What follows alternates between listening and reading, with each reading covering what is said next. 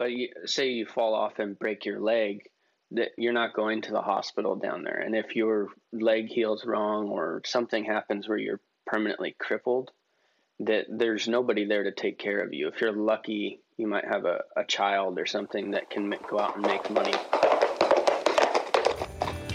You are listening to the Horse Radio Network, part of the Equine Network family.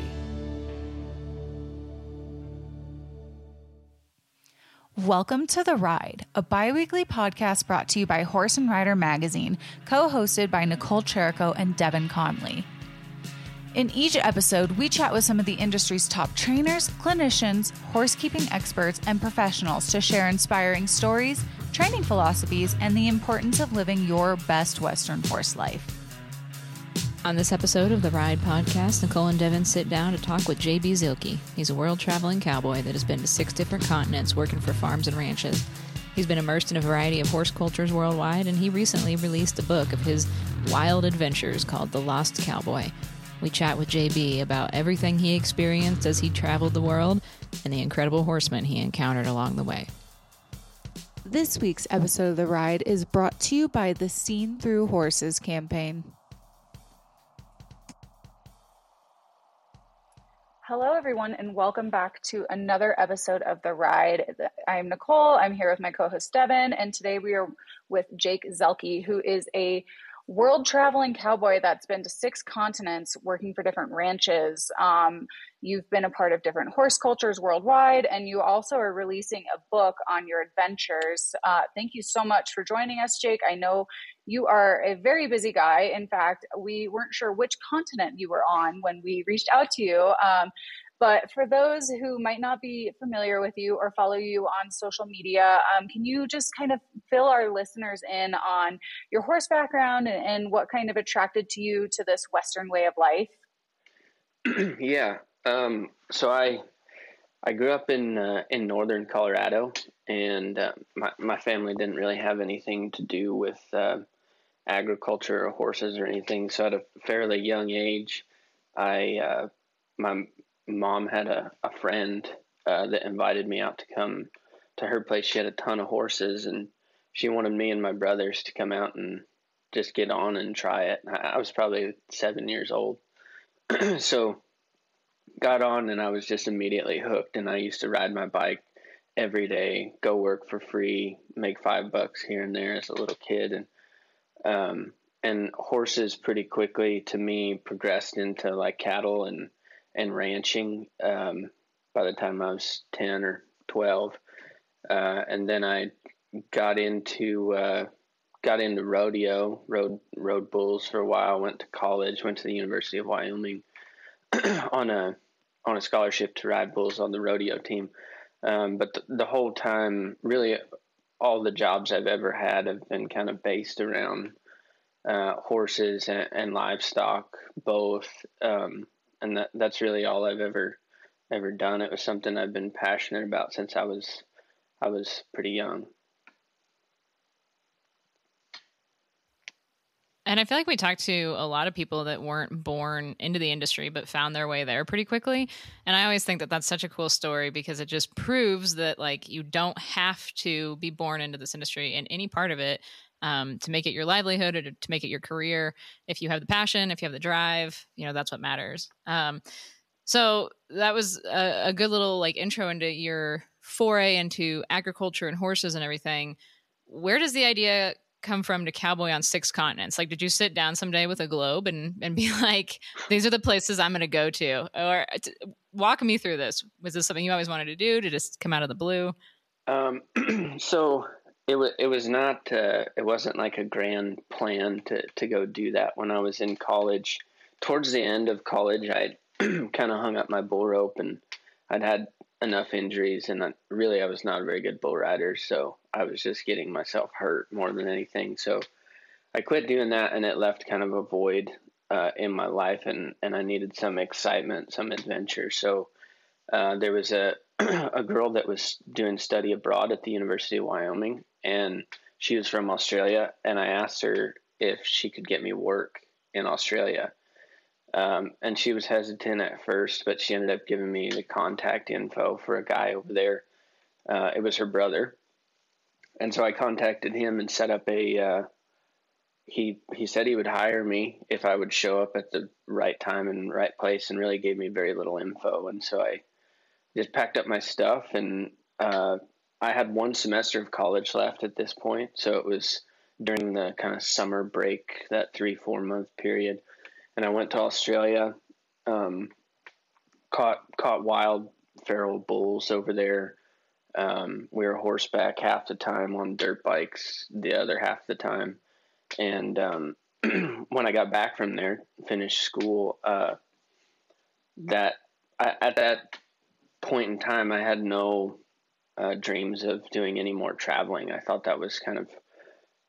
I graduated college and I thought, all right, time to go get a big boy job and and be a part of society. And uh, I did that for about a year um, I managed a fairly large outfit in South Central Wyoming, uh, and when I I ended up getting fired from that job after a while, it was uh, pretty tough, and and I, I was thinking, well, I, I should probably just go back to what I what I enjoyed doing and, and, and traveling. So then it really took off because I, I I had I had tried the being a normal member of society and and that was kind of boring and not really my cup of tea so I I went back to traveling and it took off I think that that next summer it, somebody said to me I don't know if it was my little brother or who it was they they said you know at this point you've worked as a cowboy in North America and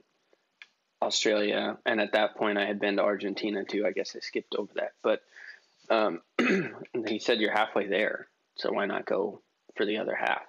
So uh, that that was really when it became a goal, but that was two three years into it.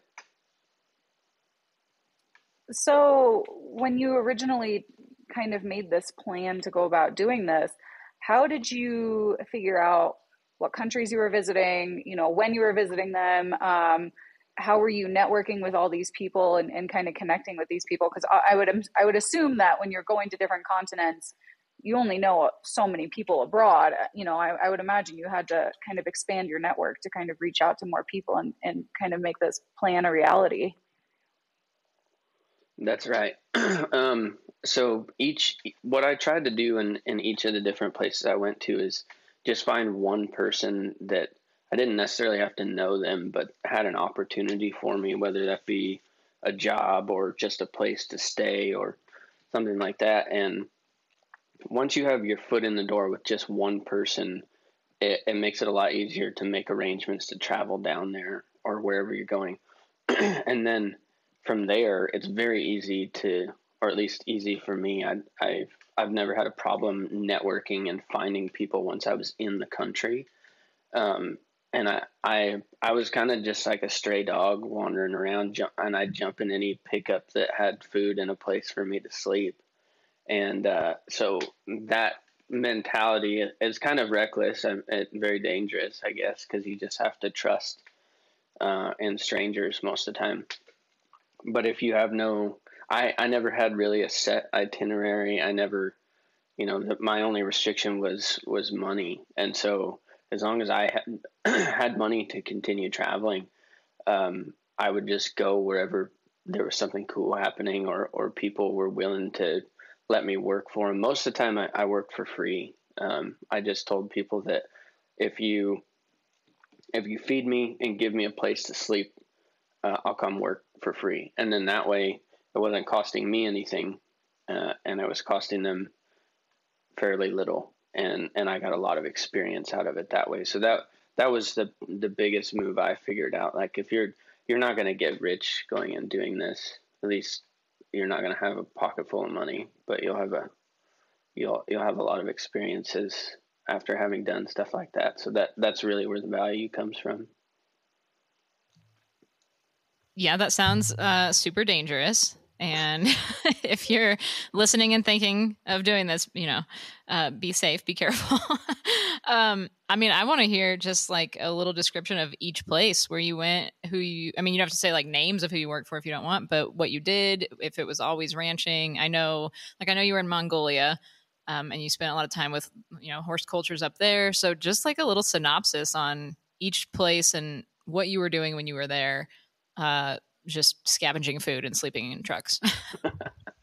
yeah. So so it started with Australia, and I was working for a crew where we were contracted by the government to go out and catch feral cattle. So uh, the bulls were really hard to bring in horseback, and they, they probably a lot of those bulls would probably kill your horse if you rode up too close to them. So a lot of that was done with machines, but there was also a lot of just cows and calves and stuff out there that had no brands on them. So a lot of that work we did with helicopters and horses. We called it coaching them, and we'd we'd start with a small bunch uh, at the far side of the pasture right when the sun came up, and then we would just start driving them in the easiest path to the gate back to the corrals, and then we had helicopters working with us. So the helicopters would sweep through and kind of push the cattle and as we came across the whole pasture the herd would just grow and grow. So our job, horseback, was not to go out through the brush and find cattle. It was to keep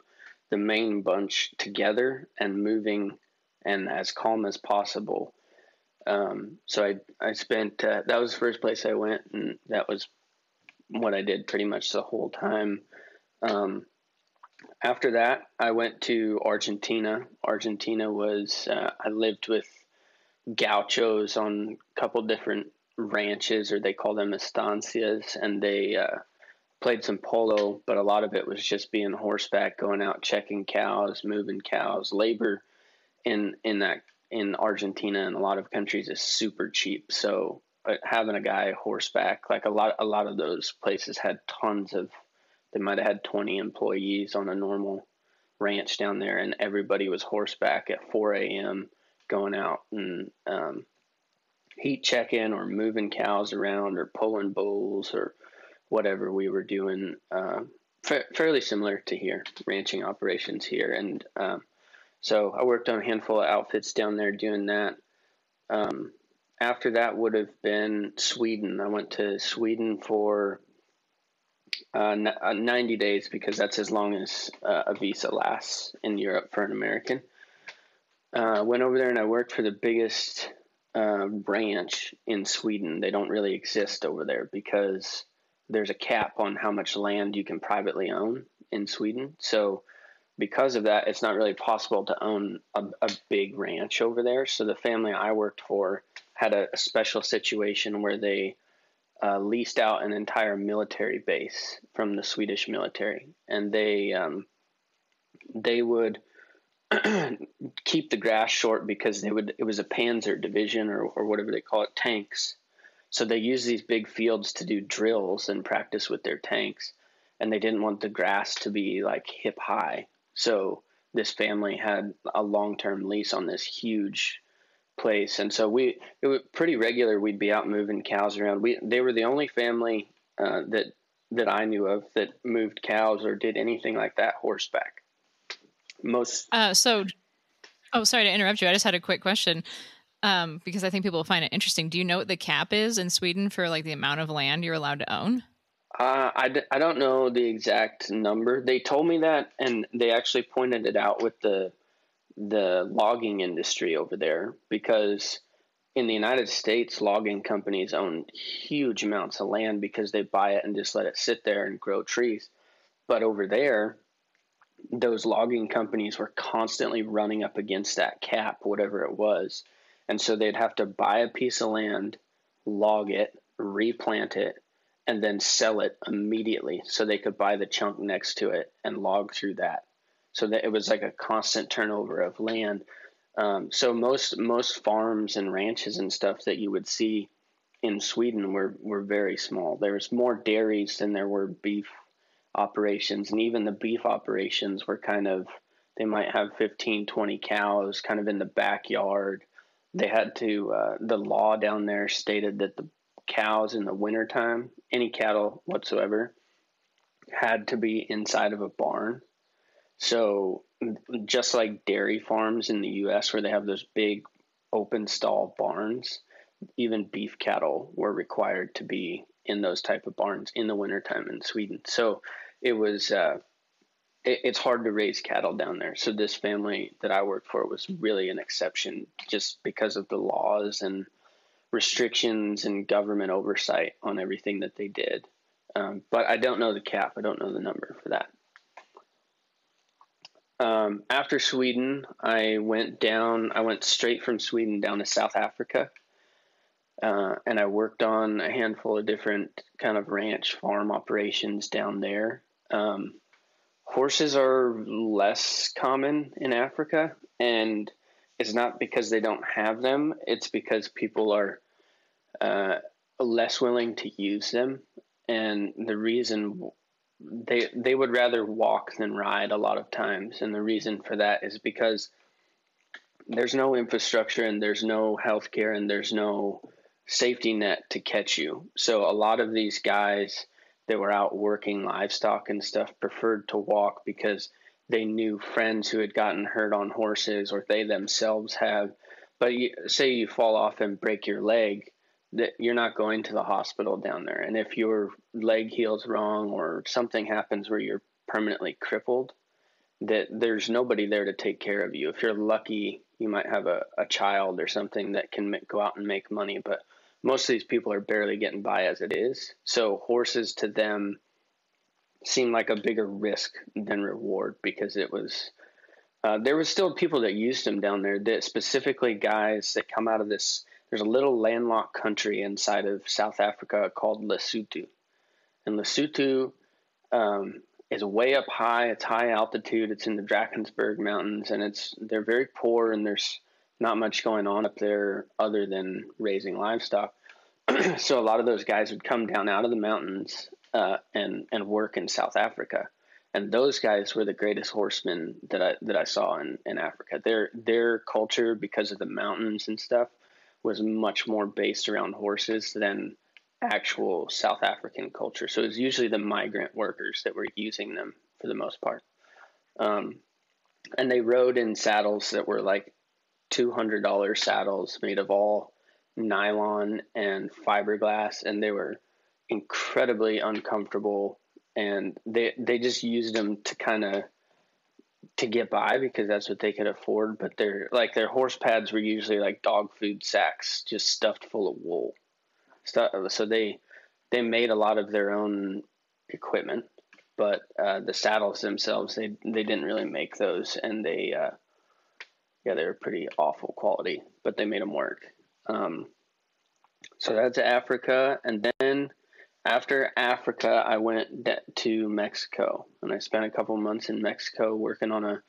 That was more of a farm than it was a ranch. I still, uh, we still worked cattle and stuff, but a lot of that was like harvesting corn and things like that. And then we had the uh, the neighbors. I'd go help the neighbors, and they'd they had like an intensive grazing operation where they would move, like put up semi permanent electric fence and lease land from the neighbors and move their cows around. So um, I got to ride with those folks a lot, just pushing their cows around and uh, doctoring stuff out there wherever they needed it done. Um, and then the last place that I went was Mongolia. And Mongolia is an extremely rich horse culture. The, the majority of that country, I think it's 60 or 70%, is still nomadic which means they may own a car, but for the most part, they they live out of tents and they just ride horses everywhere, and um, everybody down there can ride. It's crazy. It's like it's in their blood. And I I saw uh, I worked for kind of a touristy type place for a little bit, and there was a a taxi driver that was bringing some tourists from the airport out to where we were working, and he was driving in a little Toyota Prius down a two track road and he saw one of these tourists was having a hard time controlling their horse. And this guy, as far as I knew, was a driver and that was all he had ever done. And he got out of his taxi, got that person off their horse. He got on the horse, disappeared over the backside of a hill with the horse, came back two, three minutes later, and that horse was acting the way it should and he put that person right back on the horse and he got back in his taxi and drove off so it's just uh, that that culture is just completely based around the horse, and they've they have been for thousands of years. So they were some of the most impressive horsemen that that I ever saw. Um, so yeah, that's kind of a very brief uh, idea of what I did. One in four people experience mental health issues each year. This spring, you can help support mental health awareness and support nonprofit organizations changing lives through horses by joining the second annual Seen Through Horses campaign. Join us May 1st through 31st, 2023, during Mental Health Awareness Month for the Seen Through Horses campaign, and together we can make a much needed difference for mental health globally. To learn more, visit horsesformentalhealth.org. That's really fascinating, actually. Um, you you kind of already touched on this when you were talking about Africa and how these guys that you were working with were probably some of the best horsemen that you've been around, and and just their lifestyle and everything kind of uh, forced them to to learn how to do these things. But can you kind of touch on how horsemanship kind of changes depending on the country or the continent that you're on, and and what you've kind of taken away from each of these experiences to apply in your own horse life, your own ranch life, you know? Mm-hmm. Yeah. So um, it it it varies a lot, but it's all kind of the same idea that it's usually in my experience the tack was the kind of the biggest difference was just the different ways they had figured out to do the same thing uh, the the other thing that I noticed was varied a lot on culture was the use of, of leg pressure in in any way, and um, so like you look at Argentinians and gauchos, and I, I'd always thought that those guys were like super great horsemen, and not that they aren't, but they use zero foot pressure. Like the gauchos, and they ride incredibly like uncomfortably long stirrups, but that's just how they they ride. Um, and it's all just on on the mouth. They just kind of haul their head around, and which was surprising to me because I'd always now that that's not true with like polo players and and performance type horses in Argentina. That's a they're you know very on par with what we do here with polo horses, but as far as the gauchos, there was no foot pressure whatsoever. They they did a lot of roping down there, but their saddles don't have uh, a tree or any sort of structure to them. So when they rope stuff, they roped tied off to their latigos on the side of their saddle. They just had the rope tied right there. So it was usually tied right down by your right knee, and so it, it that got a little bit hairy quite a few times just because it but if you think about it it's off center but it's actually lower a lower center of gravity. So those horses a lot of times uh, could hold the rope even better because it wasn't pulling on the top of them. So um, yeah so the, so Argentina was interesting but but fairly rough and rudimentary the way that they got by on horses. Um, Australians are there's not a lot of difference there other than the ta- the saddles that they use but down there they do a lot they do something called camp drafting and that it's basically like reining cow horse type stuff down there and so they they use a lot of the same principles that you would see uh, here in the US and I think they get a lot of their information from American and Canadian trainers and stuff like that so that so not a big difference down there um, in in Africa, that the way I, I don't know that those guys were like super great horsemen because in in our the way we look at it because uh, that like their training was a, was very different. Those horses to them, those guys that own those horses, that was probably the most expensive thing that they owned, and so uh, they were really about teaching their horses tricks and uh, like had just incredible bonding with their horses. But but at the end of the day, those horses were um, just from getting from point A to point B. So there there was I wouldn't say there was any like exceptional training used as far I mean you're not going to like be cutting cows out of a bunch with African horses and stuff like that. There you're not going to get that type of performance out of a horse, but also these guys can like have their horse lay down on command and they lay there with their horse and like snuggle with them. So it was a it was a very different kind of uh, relationship, I guess, with the horse where they they weren't really working animals. They were like their best friends that they happened to take to work with them. So that that's not a bad thing, but it was different from like a performance horse type of world thing. So then uh, where else do we have Sweden? Sweden um, over there was, you know, my my view of that's a little bit skewed. I thought they were just because the people I work for were the only ones that used horses for that type of work. So they imported all of their tack and stuff from the United States and Canada. That entire family had worked in Australia, Canada, and the US on big ranches. So it that was just like here, but that was specifically because of that family. Other horse people in Sweden, um, I didn't, I wasn't around a lot of them, but everything else, all the other horses in that country, were pets or kind of leisure animals where they they maybe did some competitions, but it was like jumping, dressage, or just kind of pasture pets uh, that people just went out and rode for fun. So the family I work for there was an exception for sure. Um, and then Mongolia, the the horse culture down oh Mexico. I skipped over Mexico.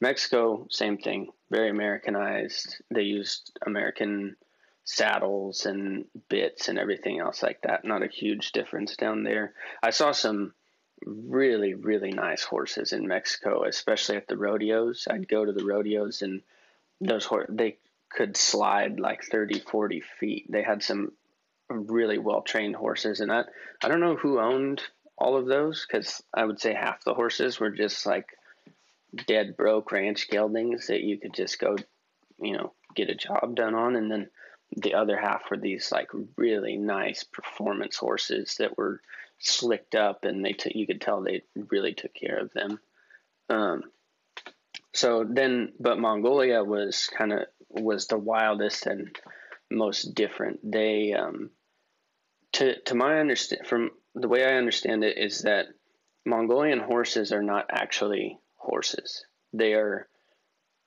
I forget what it is. They either have an extra set of chromosomes or they have one less set, same as donkeys. That's why mules are, you know, you end up with uh, infertile mules, is because there's a missing chromosome there. And these horses that they have down there, I was reading in a book, are actually closer related to donkeys than they are like a thoroughbred.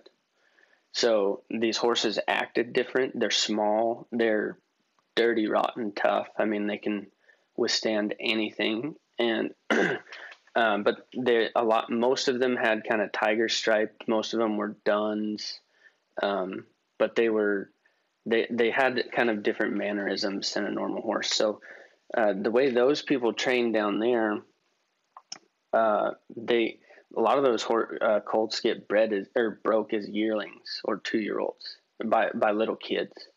And so it was pretty common to see a little kid, like a eight year old kid, riding a, a yearling around down there. And so they started, as soon as they were able to carry a kid, they started riding them down there. And they uh, they rode with very very short stirrups, like almost like a jockey. And they they stand way up out of their saddle. And saddles are are also really uncomfortable because they they're kind of like a V shape that you sit down in. So when you sit, your knees are way up, you know, by your hands where your reins are. And uh, so those guys had rode their whole life. As soon as you're going any faster than a walk, they're standing up in the stirrups way up above the horse. And I think a lot of that came from they, uh, one, they are hunting or fighting in wars, riding that way. And then also they use they don't use like a rope like we would here to catch wild horses. They have a big long stick. I forget i forget what they call it but it has a loop on the end. And that's how they would catch stuff. And you have to be kind of standing to do that. So um, totally different way of riding down there uh, but they were i mean those guys at a dead run could just bend down and pick stuff up off the ground. Uh, it was kind of a sport that they played down there, and they uh, another kind of cool fact about Mongolian horses they their halters they had rope halters on everything, and the the piece that went down like under the horse's chin that was actually uh, a curb bit that or not a curb bit like a snaffle bit that went right up underneath the the the horse's chin and it stayed there all the time. And it was bent so that it didn't dig into their bones on the bottom of their jaw. And um, where that came from is apparently thousand years ago or however long it was when Genghis Khan was in was running Mongolia. He had a rule that every man in the country had to be ready to go to war within like three or five minutes of getting word. So they stopped using bridles altogether. And so they just put started putting those snaffle bits on the bottom of the halters. So all you have to do is loosen the knot, pop it in their mouth, tighten it back up, and then the lead rope you just tie it around the other side and hop on and you're ready to go to war. So they, they still do that nowadays.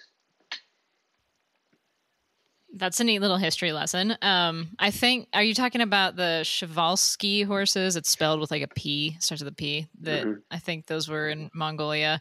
Uh, that's such a super interesting thing. Um, did you, can you, I'm putting you on the spot here, but can you think of like one specific lesson you learned from some of the horsemen you were around that really stuck with you about horses? Did you, I mean, anything that you were like, wow, that's a, a new way to look at things, or I really like that training method, or just something that you really liked? Just one thing. Mm-hmm. Yeah. The, um, so when I was in Australia, I, I, don't claim to be a great horseman. I'm not a horse trainer. I'm I, so I was just learning the whole time with these different people. And uh, in Australia was the first time they gave me a, a colt when I first got there that had I don't know if he'd ever been ridden, and if he had, it was probably one or two times, and then he was turned back out and had pretty much reverted to being wild. So, um, the first day I got on that that colt, he tried to buck. He he never did buck me off, other than one time he we were at a dead run. He didn't even buck me off. He just spooked out from underneath me, and I had to get flown out in the helicopter because of that. But other than that, he, but he tried to buck me off a lot, and I hadn't been on a lot of real young horses like that.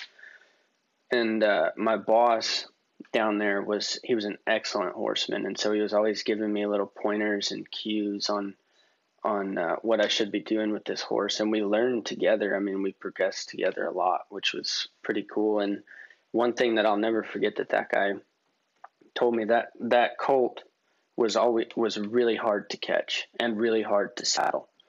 So we'd we'd be up in the dark trying to be ready to go by 5 a.m. and everybody else is saddled and I'm still trying to catch this colt in a big old pen. And so I worked on it a lot. And um, my my boss told me he said this goes for cattle and horses or any type of livestock. He said you should always leave things, uh, leave animals the way that you want to find them. So that that colt, um, I started. I would never. I would always have him facing me when I turned him out, and I would never. If he was jittery and wanting to take off with his friends or anything, I would not turn him loose until he was standing there calm, just facing me. And I made. I I would like rub him down and do all this stuff and just to kind of get him gentle. And the more I did that, the easier he became to catch. And it got to the point where after two or three weeks that I, I would have my horse caught and saddled before everybody else because he'd be standing there at the gate waiting for me. And so I don't I don't know if that's completely true, but for me it, it dang sure worked that I, I started, you know, it's pretty easy at the end of the day to just like take that halter off and throw it on the ground and just let your horse go because you're tired, they're tired. And and that's what I was doing at first, and just changing that, uh, putting in that little bit of effort. And I mean, it, it it went further than just catching him as well. I mean, it became we became a lot more connected, and we worked on mentally. We worked on a lot more stuff, and that that was super helpful. I think some people could probably take that advice and, and apply it to their horse life in general. I think that's a, a great piece of advice, and, and it sounds like it helped you a lot. Uh, so, through your journeys, you decided to um, come up with a book. How did that kind of start? What was the inspiration behind that? And can you tell us a little bit more about it? Yeah, the I, I never intended to write a book. Um, kind of towards the end end of my travels, people made comments like, "Oh, this could be a book" or something like that when I would tell them stories of things that I had done, and um, so I it, it kind of planted a seed in my mind that I could write a book, but I I didn't think I was capable of that, and so I I thought I would probably just get a ghostwriter or something like that to write the book for me. Uh, and when I was in Mexico, I I ended up uh, getting stuck in I wouldn't say in the middle, but being way too close to a, a big gunfight that went down. Um, and so I was in in the house I was staying in, and uh, I was staying with my boss's grandparents, and his so his mom's like seventy or seventy five years old, and she was just terrified, and she was telling me to lay on the floor uh, below the window so I didn't catch a, a stray bullet, and there's just gunfire going off in the streets all around me, and I I was laying there for twenty or thirty minutes while this all happened, and I was thinking, you know, it's it's entirely possible that I could die doing any of this stuff that I go out and do for fun. So I don't if if that's going to happen, I don't want to take all these stories to the grave with me. And so that got me writing. I started writing more, journaling more, stuff like that. And so when I went back after that, um, it was a few months later, and I was I was night calving for my for my grandpa, and so I was just had twelve hours a day in the dark by myself, uh, pretty much doing nothing. And so I, what I started to do was just tell uh, tell the stories to my laptop, kind of like audio record them. And uh, I started doing that, and I got to thinking about it, and there there had been some articles written about this stuff, and uh, I was thinking that if if I put the if I let somebody else write the book for me, and it comes out and I don't like it or it doesn't do any good, um, I I would probably not be able to live with myself knowing that I was capable of writing the book and didn't, and just took the easy way out of having somebody else write it for me. And and I think that's different. Like if you're a super busy person and you don't have the time to write a book and you hire a ghostwriter, that's that's one thing. But just hiring a ghostwriter for the sake of getting out of doing it yourself um, at, at least for me, I couldn't live with that, knowing that if it didn't if it didn't do well or I wasn't happy with the finished product, there's no going back and fixing that. So it was about that time that I I stopped doing the audio recordings and I just kind of made an outline of all the stories that I wanted to tell and I started typing them and I typed uh, a thousand words a day for the whole calving season and which seems like a lot, but that's like an hour ish or a little bit less, and um, to write that much. And so I just started typing them out one a day. And um, calving season's only three months long, 90 days. So I didn't get the book done in one year. I got it done. It was spread out over at least two calving seasons, maybe three, because then I would shelf it when I was done. I never could find the time to write after calving season. So I'd shelf it for nine months and not look at it, not think about it, come back to it the following calving season and get a bunch more of it done. And then the editing process was the same. Once once I felt like I had a finished manuscript, um, I I just edited a thousand words a day throughout the calving season. Then I used um, a couple different types of software to go through and catch all the easy mistakes, and then I used some friends of mine who are way smarter than I am to go through and, and read the last couple versions to catch the mistakes that the computer didn't. And there's still a handful of mistakes even in the printed books now that people have been finding, but uh, that's it, it was all done ranching. A lot of it was it was either done in a calving barn or in a pickup with wet soggy calves at my feet. That's really cool. Um, so before we let you go, can you kind of let people know what's next from here? Are you going to be going, you know, international again and and working on different ranches? Are you sticking around here in the states for a bit? What's what's on your uh, 2023 plan? So 2023, I've uh, I don't have any big international plans. Um, I I have ideas of where I would like to go next but uh, this summer is pretty much dedicated to the book tour stuff and and just trying to get my book out there and push it. Um, I'm not sure when this podcast will be out, but May 19th through 21st, I'll be in the Jackson Hole, Wyoming area doing a couple different um, signings there. I've already done a couple down in, in Texas, and they went far better than I ever could have imagined. Um, and then this summer, I'll be traveling all over Colorado, Wyoming, Montana, doing uh, different book signing events, trying to kind of um, coordinate with other events that might be happening around Wyoming. Um, and it kind of, they kind of go together, uh, and it's worked well marketing wise. Where I've uh, I, I shoot music videos also for cowboy musicians, so um, all the book signings that I've done and I plan for all the ones going forward, they also have live music kind of coupled together. So it's it's a show and a book signing, and I and I get together with some of the artists that I've worked with in the past, and we do like a.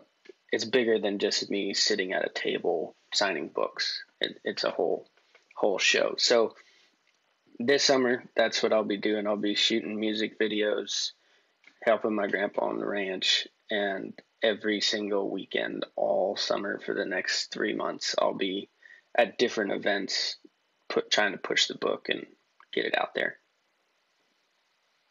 Well, it sounds like you have a really busy uh, year planned, um, but full of really exciting things. Um, before we let you go, where can people follow along, um, whether they want to come to one of your book signings or your tour? um, or just see what cool adventures you're up to. Yeah, uh, Instagram is is pretty much where all my stuff goes. Um, the my Instagram's the Lost Cowboy. Uh, that's also the title of the book, The Lost Cowboy. Um, the the music stuff, if people are interested in seeing the kind of cowboy musicians, that's called Dusty Vaquero. Um, but both of those, Instagram, Facebook, uh, thelostcowboy.com, uh, you can find my book on there and other information like that. Um, but if you want to see day to day stuff, it's usually on Instagram on the Lost Cowboy Instagram. Awesome. Well, thank you so much for coming on and talking with us. Um, I know I really enjoyed hearing about your international travels and just what riding and, and horse culture is like in the different continents and, and countries that you got to visit because you know we're so stuck in what we are in the United States. It's it's hard to branch out and it's it's really cool to hear from someone who's had first person experience doing some of these really fun things. So thank you so yeah, much. thank you. Glad we could finally get together on this once again, we'd like to thank the Seen Through Horses campaign for sponsoring this episode of The Ride. Thank you guys for tuning into the Ride podcast. We hope you enjoyed this episode, and please be sure to subscribe wherever you listen to podcasts. Follow Horse and Rider magazine on social media and find us at horseandrider.com to see all the cool things that we're up to. And if you have any comments or questions, please be sure to hit us up at horseandrider at equinenetwork.com. We want to hear from you guys. And if you like what you're listening to, please be sure to leave us a review on iTunes.